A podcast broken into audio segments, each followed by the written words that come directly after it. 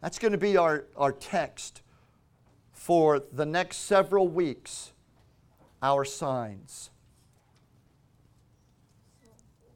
Psalm 74, verse 9.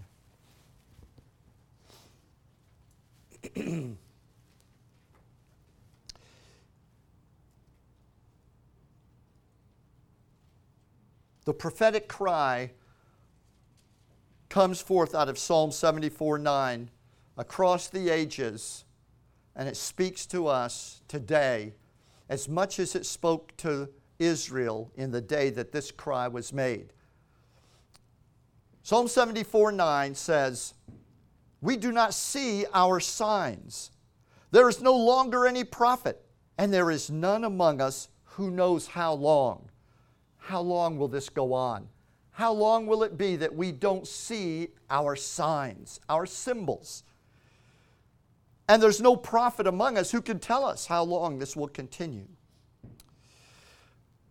I want to preach a message entitled Our Signs because the church of the book of Acts, the church that we are, and all of the other churches that worship and love the Lord Jesus Christ here in Clearwater and throughout Pinellas County, Florida, and around the world, are churches of the book of Acts. Well, the church of the book of Acts came with signs. And they were indicators that God is in the house. Somebody say amen. amen. So we have, we have been given by God signs to indicate that He is among us. These signs tell the world who we are. Hallelujah. But Psalm 74 gives out this mournful lamenting at being stripped of the signs that had indicated God's presence among them. So the prophet was crying out for Israel because none of the signs, the indicators that Israel was the unique nation of God, the planting of God, a unique people, none of those indicators were present and had been stripped from them. And without the presence of their signs, Israel was adrift in confusion, and they were in peril of losing their unique identity among the nations. And 1 Peter 2 9 says, But you, speaking of us today, not Israel in the Old Testament, but the body of Jesus Christ today, but you are a chosen race, a royal priesthood, a holy nation a people for God's own possession. I want you to mark that. If it's not marked in your Bible, you may want to mark it in your Bible. Note it in your mind. You are not only a holy nation and a, and a royal priesthood, but you are a people for God's own possession. So that you may show forth, everyone say, show forth. So that you may show forth the excellencies of Him who called you out of darkness into His marvelous light. So these signs not only tell the world who we are, but they tell us who we belong to. And so you can see why he was crying out, We don't see our signs. And when you don't see the signs of the Lord being in the house, after a while, you can lose sight. Not only does the world lose sight of who you are uniquely among them, but you can lose sight of who you belong to. Now, because there is no biblical evidence, no scripture anywhere that God ever intended to change the church that was birthed in the book of Acts until he returns, then we should know that we are to remain under those signs that are in the book of Acts. The, the church of Acts should remain under the signs that God put the church under when he first brought us into the world. And so the fact is that that lamentation, that outcry from, from the prophet in Psalm 74 9, that cry should be arising from God's people. You see, faith that, that the Lord is with you is wonderful to have. But what if God in eternity is looking upon you and He's saying, None of the signs that I gave my church are, are continuously evident among them. And every time God's people get disturbed about the lack of seeing those signs, they just simply turn one to another and comfort one another and say, Well, just buck up and have faith. The Lord is with us. And what are the Lord saying? No, no, no, no, no, no, no. I don't want I didn't give you faith so that you could settle for a church without signs. I gave you faith so that you could cry out to me for the signs that you're supposed to have. I don't want you to use your faith to comfort yourselves when the signs aren't there. I want you to disturb yourself when the signs aren't there. That's what your faith should be doing. Exactly what Pat said this morning. I was disturbed. And so I went and got a hold of God till God got a hold of me. And then you could hear what came out of her mouth. Signs. We need to see the signs of God being among us. Somebody say amen. amen. So if we don't see the signs that I'm going to be preaching to you about in the next several weeks, we should be crying out to God. Lord, we see not our signs instead of saying, well, we're just taking it by faith. Going by faith was never intended as a way for you to survive locked away without the manifestation of the Holy Spirit. You may use faith to get through an occasional dry spot, but you shouldn't be living your life in the desert. Somebody say amen. amen. There's some signs and they belong to you, and you need to lay hold of them. Number one, I'm going to share two signs with you this morning They go together. Number one, the number one sign of the church of Jesus Christ is being filled with the Holy Spirit. The first sign of the New Testament church, the first sign that, that showed forth and that indicated that this was the church of God, was the baptism, the out, flowing of the Holy Spirit on the day of Pentecost. And the Bible records the event in Acts 2 4, and it says, And they were all, not some of them, not just the apostles, all 120 of them. If there had been 1,200 or 120,000, all would have meant all. Everyone in that room, when the Holy Ghost fell, got filled. When the Holy Ghost fell, all got filled. Somebody say, Praise the Lord. The Bible says, and they were all filled with the Holy Ghost and began to speak with other tongues as the Spirit gave them utterance. Hallelujah.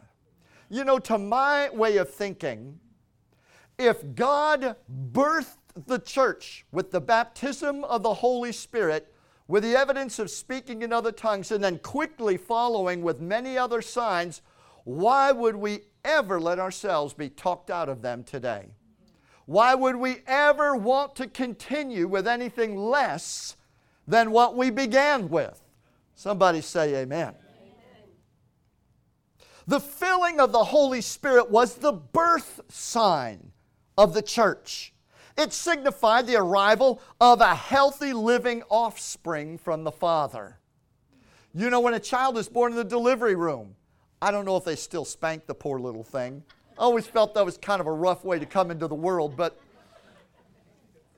the cry that came out of the baby's mouth oh, we got a healthy baby. Praise the Lord. A successful delivery. The sign of the successful delivery of the bride of Christ was the baptism in the Holy Ghost with speaking in other tongues. That was the cry that came out of 120 who walked into the upper room as followers of Christ and left as the church of Jesus Christ. You see, it was not a group of believers that were zealous to follow Jesus that came up with the idea of the church. The church was born, the church was birthed, the church was a supernatural impartation the first sign that is ours is the baptism in the Holy Spirit with speaking in other tongues. Somebody say, Glory to God. It is the birth sign of a healthy church. At the very end of the Gospel of Luke, before Jesus ascends up into heaven, we see him standing, speaking to his disciples his last words in Luke 24 and verse 49. He has said to these people that have followed him for three and a half years as he's trained them, he sent them out. They've gone from village to village, from town to town, preaching the gospel. And uh, he's told them they're going to go throughout the world sharing the gospel. And so they're ready to go. They're excited because the one who was dead, who they watched die on Calvary's cross, they're now talking to him. He's got the nail prints in his hands. He is alive. Man, they are, just imagine how they felt. He's right there talking to them. If Jesus, with nail prints in his hands, who you watched die, stood in front of you and said, I'm going to be with you, go out into all the world, would you go? Oh my goodness. Hallelujah. I'll be with you. Don't worry about it. I'm thinking, if he's with me, it doesn't matter what else comes against me. What can they throw against him? He who overcame death and spit it back out in the devil's face, hallelujah, is with me. But you know what? He didn't let them, all revved up on their own happiness and their zeal, go out and form a church and start preaching. He said to them in Luke 24 and 49, But wait, don't go, wait. Go back to the upper, upper room. Go up into Jerusalem, the upper room, and wait until you have been baptized in the Holy Spirit. Because right now you're just enthusiastic followers. But when the Holy Ghost comes, it's going to turn you into the church. Capital C, bride of Christ, the church of Jesus Christ. You see, the church is supernatural. Amen. I've never understood people who sit down and strategize. There's nothing wrong with making plans, especially if God is in them, then they're wonderful. But just think, you know what? We're going to put a church over here and a church over there. When God's with you, man, hallelujah, go. But we understand that the church is a supernatural impartation from heaven by the Father. The birth sign was the baptism in the Holy Spirit. So he sent him to the upper room and he said, Wait until you've been turned into the church through the baptism. I want a bunch of Holy Ghost filled, speaking in other tongues, prophesying. Then you're going to go, and when you go, I will work through you, healing, delivering. It's going to be like I never left. So it's the birth sign. Let me tell you something else. This first sign, this all important sign, the sign that should we should never tolerate. We should never tolerate not being filled with the Holy Spirit. Amen. This sign is not only the birth sign of the church, it is the sign of continual filling. Yes. This was not designed to put the church on the historic map on the day of Pentecost in the year the Holy Ghost fell. We've built a monument, we've identified it on the timeline. It, no, Jesus said, The Spirit will be in you like a river continuously flowing out unto everlasting life. You know, in the book of Acts, it wasn't just Acts chapter 2, but in Acts chapter 4, verse 31, several days after the Holy Ghost fell, they were out preaching and they got arrested. Peter and John, and they got arrested and hauled in front of the, the, uh, the, the Jewish high council who threatened them to stop preaching. And after they'd roughed them up a little bit, thought they'd scared them, uh, they sent, let them go, and they got back into the prayer meeting, hallelujah. And the Bible says they started praying. Well, guess what? The Holy Ghost started being poured out again. Again. There may be one baptism, but there's many fillings because it's a, it's a continuous thing. It says, and when they prayed, the place was shaken where they were assembled together. Ooh, glory to God, this baby's kicking. The baby's in the crib kicking. Hallelujah. See, this baby's alive. It's not alive with human enthusiasm, alive with the power of the Holy Ghost. Because the building shook. And it says, and they were all filled again with the Holy Ghost and spake the word of God with boldness. Now listen, the filling of the Holy Spirit launched prophetic preaching. When they were filled with the Holy Ghost, these were not just enthusiastic people who were sharing their testimony.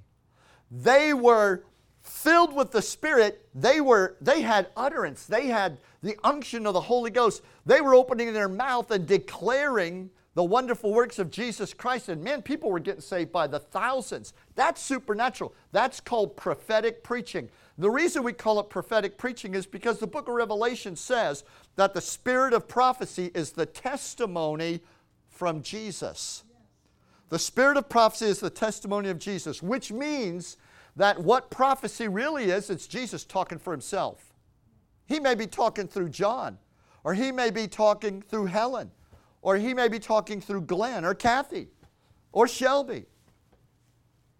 And forgive me for leaving any of you out, but all of you. Because 1 Corinthians 14 says, You may all prophesy. God wants all of you to prophesy. Matter of fact, 1 Corinthians 14 says, Desire especially to prophesy. The Lord wants to speak through all of you. The spirit of prophecy is the testimony of Jesus. It's Jesus talking through you. So the church was birthed in the power of the Holy Ghost so that we could be, well, this prophetic preaching began the age of the vessel and the indwelling God. You see, the age of the church is the age of the vessel and of the indwelling God. That was something new in the earth. You know, there was nothing new about believing in the Messiah, but what was new when the baptism in the Holy Spirit came was that now these followers were turned into vessels. They were now living human containers of the living God. The living God was in them, and they were all excited. They were giddy about it. They were excited. It was more than human emotion. Prophetic preaching. Jesus was talking out of them, Jesus was talking through them. Every one of you that have gotten saved should expect to be filled with the Holy Spirit, and you should be leaning into God for God to speak through you. He wants to prophesy His word through you. Hallelujah. And so we live in the age of the vessel and of the indwelling God. That's, this is the first primary, number one sign of the church. We should never allow ourselves to be talked out of it. I find it interesting that Jesus' response to being set upon by all those that hate him, betrayed, arrested, and crucified, Jesus' response to being killed, being murdered, being crucified, was to fill his followers with the Holy Spirit. And Jesus' response to his church afterwards, after he rose from the dead, they started arresting his people. Jesus' response to you and I being persecuted was fill us with the Holy Ghost. His response to every bit of opposition, opposition is to fill you with the Holy Ghost. The answer begins with the baptism in the Holy Spirit. The answer for God's people today, God's answer, God's answer is the sign of the baptism in the Holy Spirit. Somebody say amen. amen. It is the first and foremost sign of the church. Galatians 3 and 3 says, Having begun in the Spirit, are you now made perfect through the flesh? What an awful thought that we've had this glorious beginning the day of Pentecost, the outpouring of the Holy Ghost. And then you read through the chapters, right up through the 28th chapter of the book of Acts, the Holy Spirit is continuously filling and being poured out. These Christians in the book of Acts, they weren't leaving the baptism in the Holy Spirit behind. They got together, they were praying in tongues, they were prophesying, they were waiting on God. Stuff was happening. In fact, the activity of the Holy Spirit through his people was so normal that by the time churches started popping up hundreds of miles away among the Gentiles in these Gentile cities, like, for example, the church at Corinth, the Corinthians, they were getting together and things were just getting out of hand because, you know, human emotion being what it is, they're like, man, let's party. Woo, Jesus is Lord, hallelujah. And uh, they're jumping on one another saying, my turn to prophesy. And, it, and a little confusion was was coming in and people were getting just a little carnal. You know, if you're going to err, I say err on the side of extravagance instead of stinginess. If you're going to be wrong, don't be wrong being stingy with the things of God.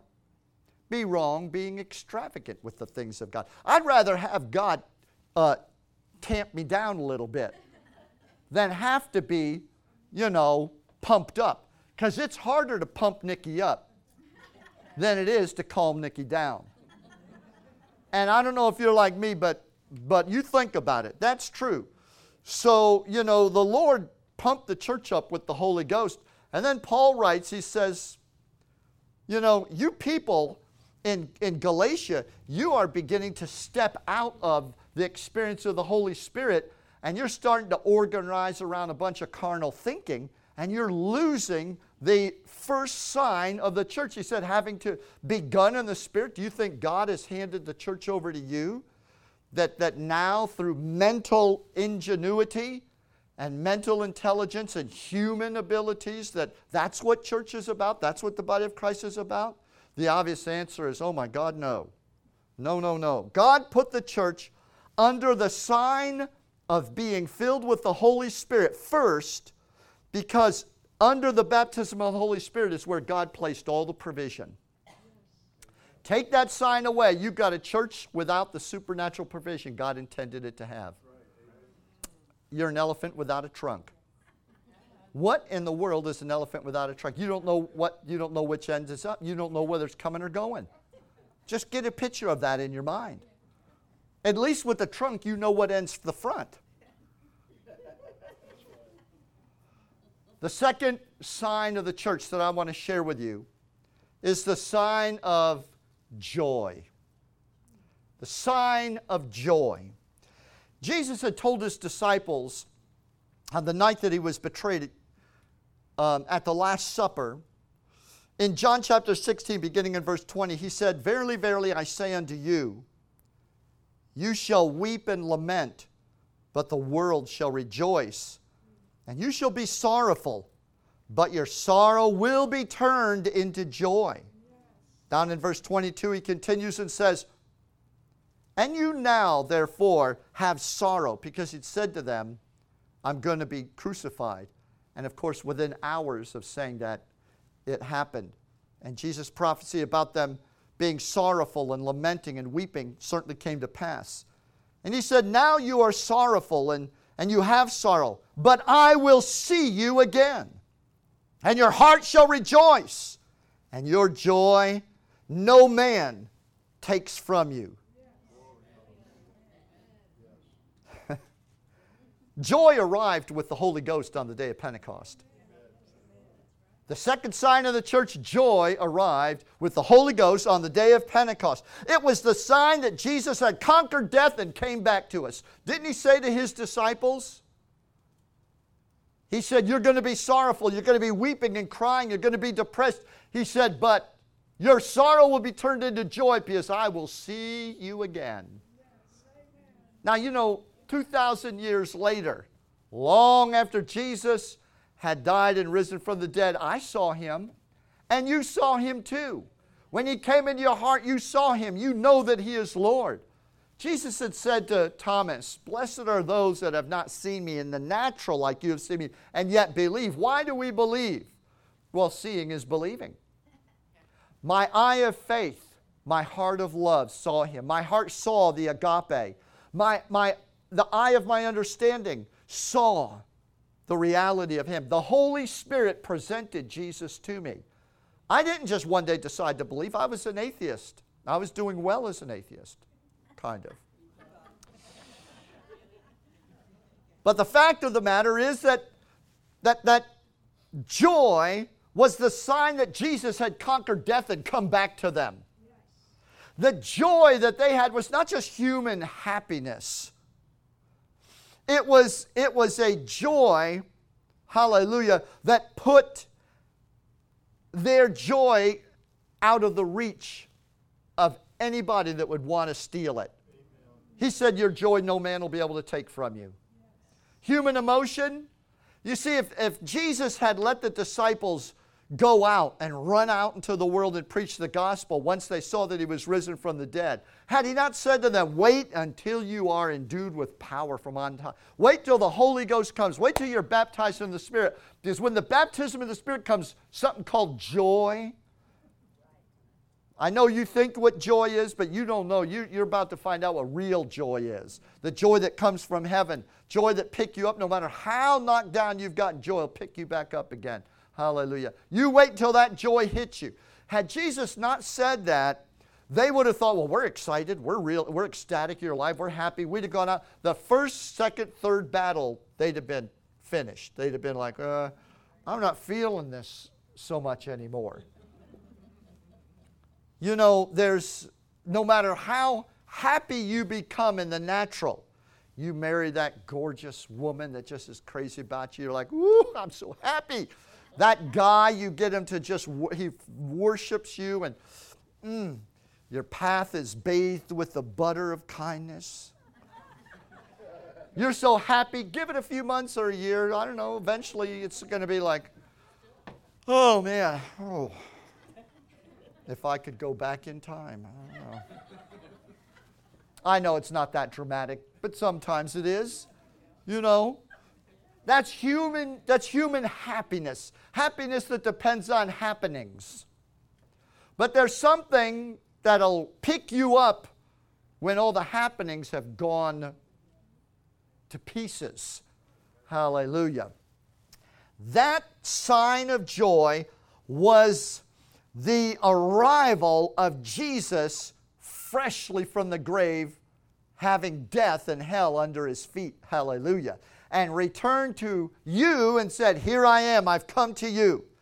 And so that puts your joy beyond the reach of those that would take it. Therefore, number one, the sign of joy transcends a world drained of happiness. Have you ever noticed the world is just plain drained of happiness? I watch, I'm a news junkie, not so much anymore, not so much anymore. But um, I was a news junkie and, and I was just, I thought, why am I just watching this all the time? It's the same stuff hour after hour, after day after day, and everything. And I realized it's because I'm hoping it'll get better.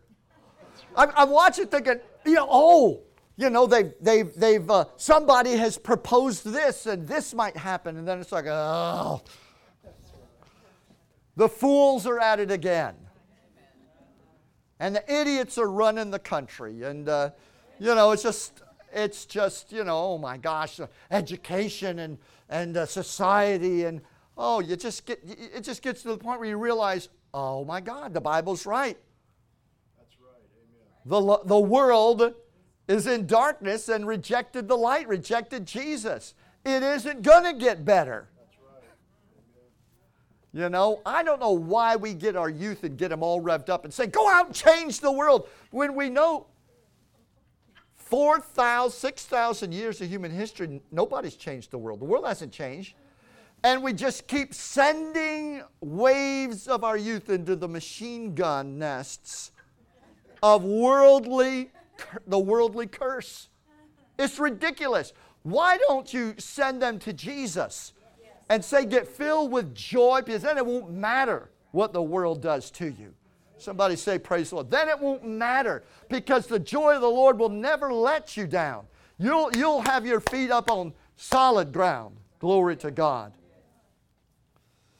And so, this sign of joy transcends a world drained of happiness. I'll tell you something else. This, this sign of joy fills you, it fills the believer. In Acts chapter 13 and verse 52, they had beaten the apostles and threatened them. Don't you preach anymore in Jesus' name. And they let them go. And the Bible says in Acts 13 52, and the disciples were, they prayed again. And it says, they were filled with joy and with the Holy Ghost. They were filled with joy. See, joy is a substance and it fills you. It fills you, and it fills you displacing everything else. It just pushes everything else out. I'll tell you something else about joy. The sign of joy is a renewable source, energy source. The sign of joy is a renewable energy source. There is no such thing in the natural universe as a continuous, eternal, renewable energy source. Everything eventually burns out. I mean, the sun will be drained at some point. You know, so everything on the, on the earth, there is no renewable energy source that's perpetual forever. Joy is. Joy is eternal, an eternal, renewable energy source. Psalm 70, verse 4 says, Let all those that seek you rejoice and be glad in you. Now, listen very carefully. Rejoice and be glad in you. Everyone that seeks the Lord do you want to see him? Do you want to find him? If you're seeking the Lord, you want to find him, right? So, how do you find him? Rejoice and be glad. If you want gladness to come back, rejoice. Re means do it again. Joy, rejoice. So, look, no matter where you are, no matter what circumstance you're in, rather than going crazy trying to change your circumstances, realize that there is a eternal, renewable, divine energy source in you called joy. It arrived with the Holy Ghost. And all you have to do is rejoice. You joiced when you got filled. So just spend your time rejoicing. Every time you're a little low, rejoice. Get joy going again. Hallelujah. Rejoice. Rejoice. Rejoice. That's why I tell people all the time stop. Eh, you know, it's okay you drag into church looking like you were half dead. It don't matter, but you don't have to stay that way. If you're a Christian, you've got the Holy Ghost and you've got joy. And I can prove it. Rejoice and watch what happens. Start rejoicing. If you would rejoice, maybe you just came from the doctor's office. He said, You've got cancer.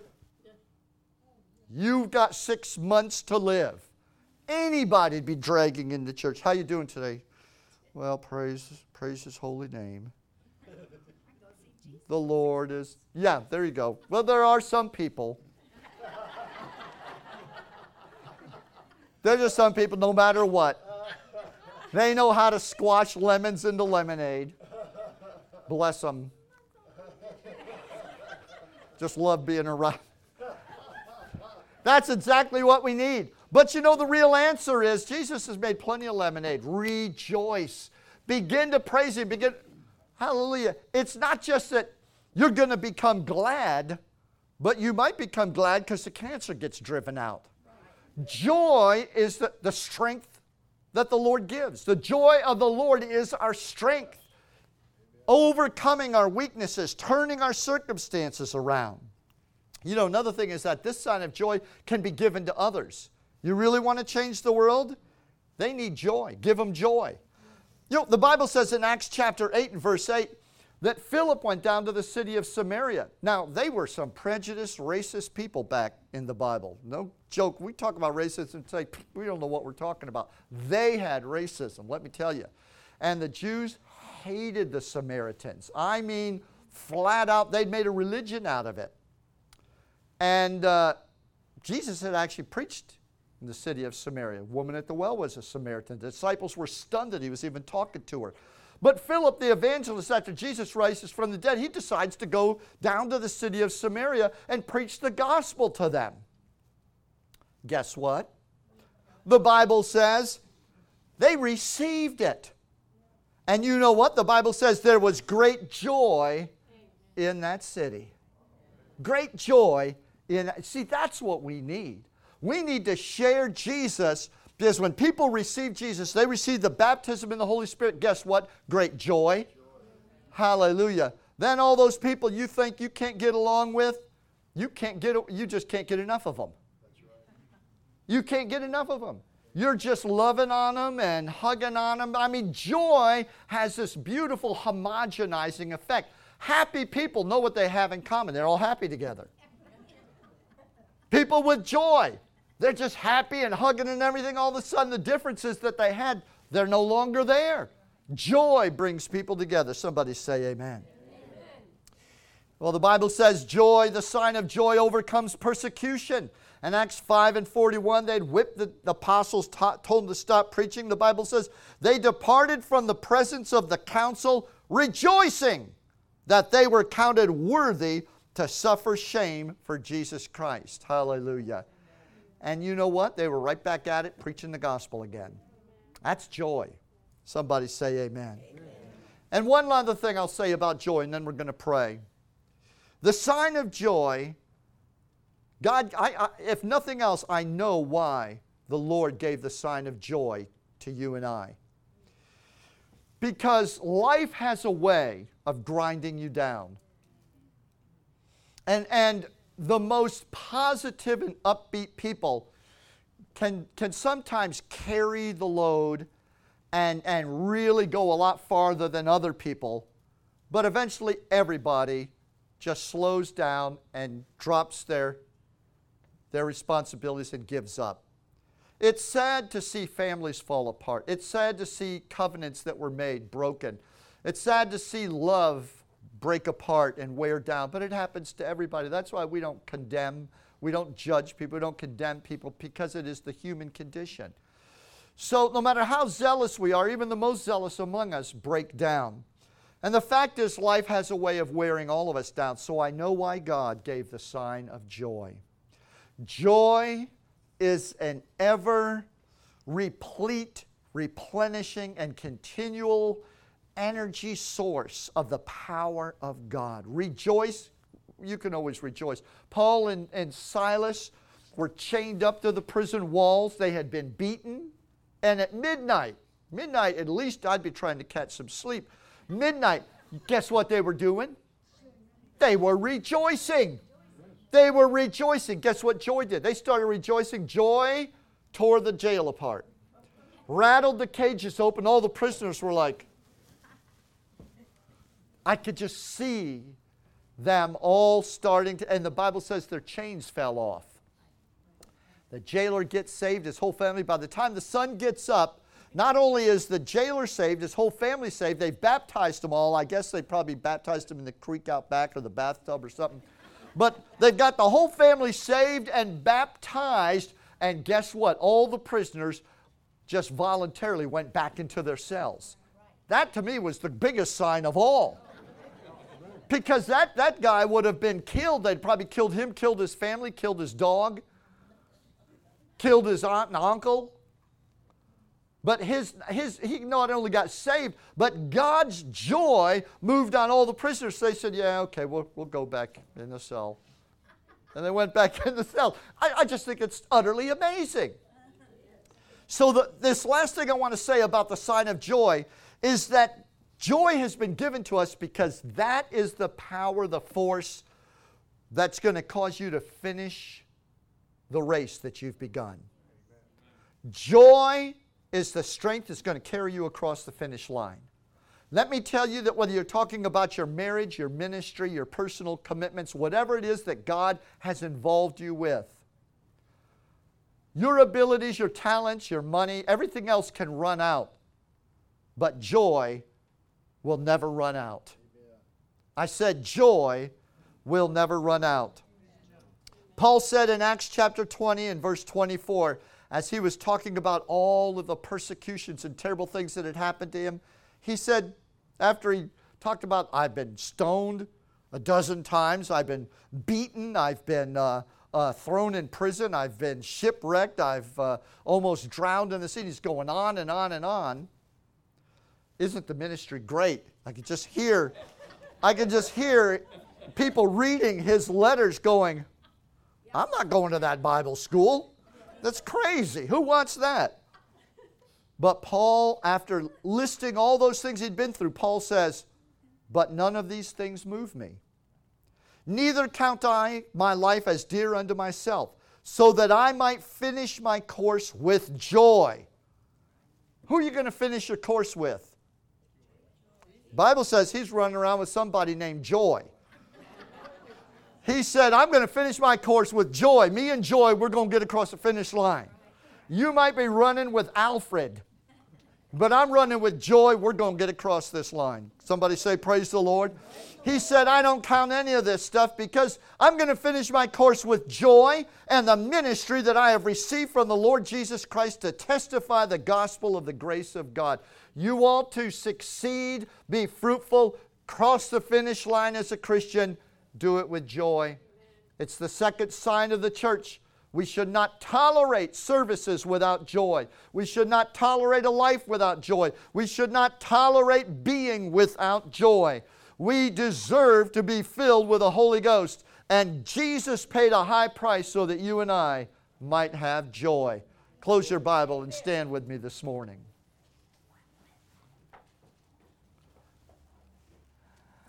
Now, my altar call this morning is very simple. You remember what I said about. By the way, I didn't see that until I got up and stepped behind the pulpit. This wasn't something I had prepared. I saw that pile of just articles, broken yokes, and dirty clothes, and just various things that represented heavinesses and drags upon our life. Um, it wasn't until I got up and began getting ready to preach that, that I just stopped and I was watching in the Spirit, and the Lord showed me. So I, we come back to that now. And the altar call is very simple this morning.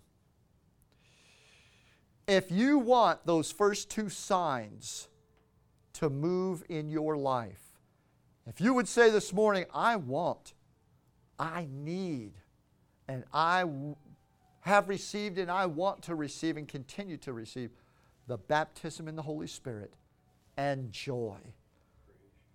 Remember, it's a continuous filling. So don't, don't say, well, I, I received joy. Well, y- you need to rejoice. you need to re rejoice. So if you're this, here this morning as a believer, or if you're not saved, but you want Jesus, see, you get Jesus, you get all this. It's just boom, the Lord will just give it to you. Hallelujah. But you want these two signs over your life, I just want you to come down to the front. Now, I don't want you to just shuffle down all polite and, you know, crowd down here. Come. If you've got to run, roll, whatever, just get out of wherever you're at. If you want these signs in your life, I want you to come. Hallelujah. Bless the Lord. Let everything that has breath magnify the name of the Lord. I know I said there was a pile of stuff. Don't, don't take that totally serious. You go ahead and stand there. yeah, you, you, yeah, you're not going to disturb the pile. Just go ahead. You want those two signs in your life. I want you to come, just, just crowd in. There you go. There you go, ladies. Hallelujah. Glenn, good. Punch a hole. That's it. Woo. Thank you, Jesus. Oh, praise the Lord, praise the Lord, praise the Lord. Hallelujah. You want that sign of the baptism in the Holy Spirit. You need that joy. We're just going to pray on mass. That means all together for everybody. The Bible says Jesus baptizes us with the Holy Spirit. Now, do we have anybody here that's come down and you want the baptism of the Holy Spirit that you would say, I don't think I've ever really been baptized with the Holy Spirit, and I know I've never spoken in other tongues. Um, anybody would say that with a hand up? Glory to God. Anybody else on? Pat, I'm assuming you're just praising the Lord. You're not putting your hand up. And, okay, that's good. Feel, just carry on, Pat. Hallelujah. All right, good. So we've got those that said, I, I haven't, I don't think I've received the baptism of the Holy Spirit with speaking in other tongues. Put your hand up one more time. Terry Burchard, where are you? Get up here, Terry.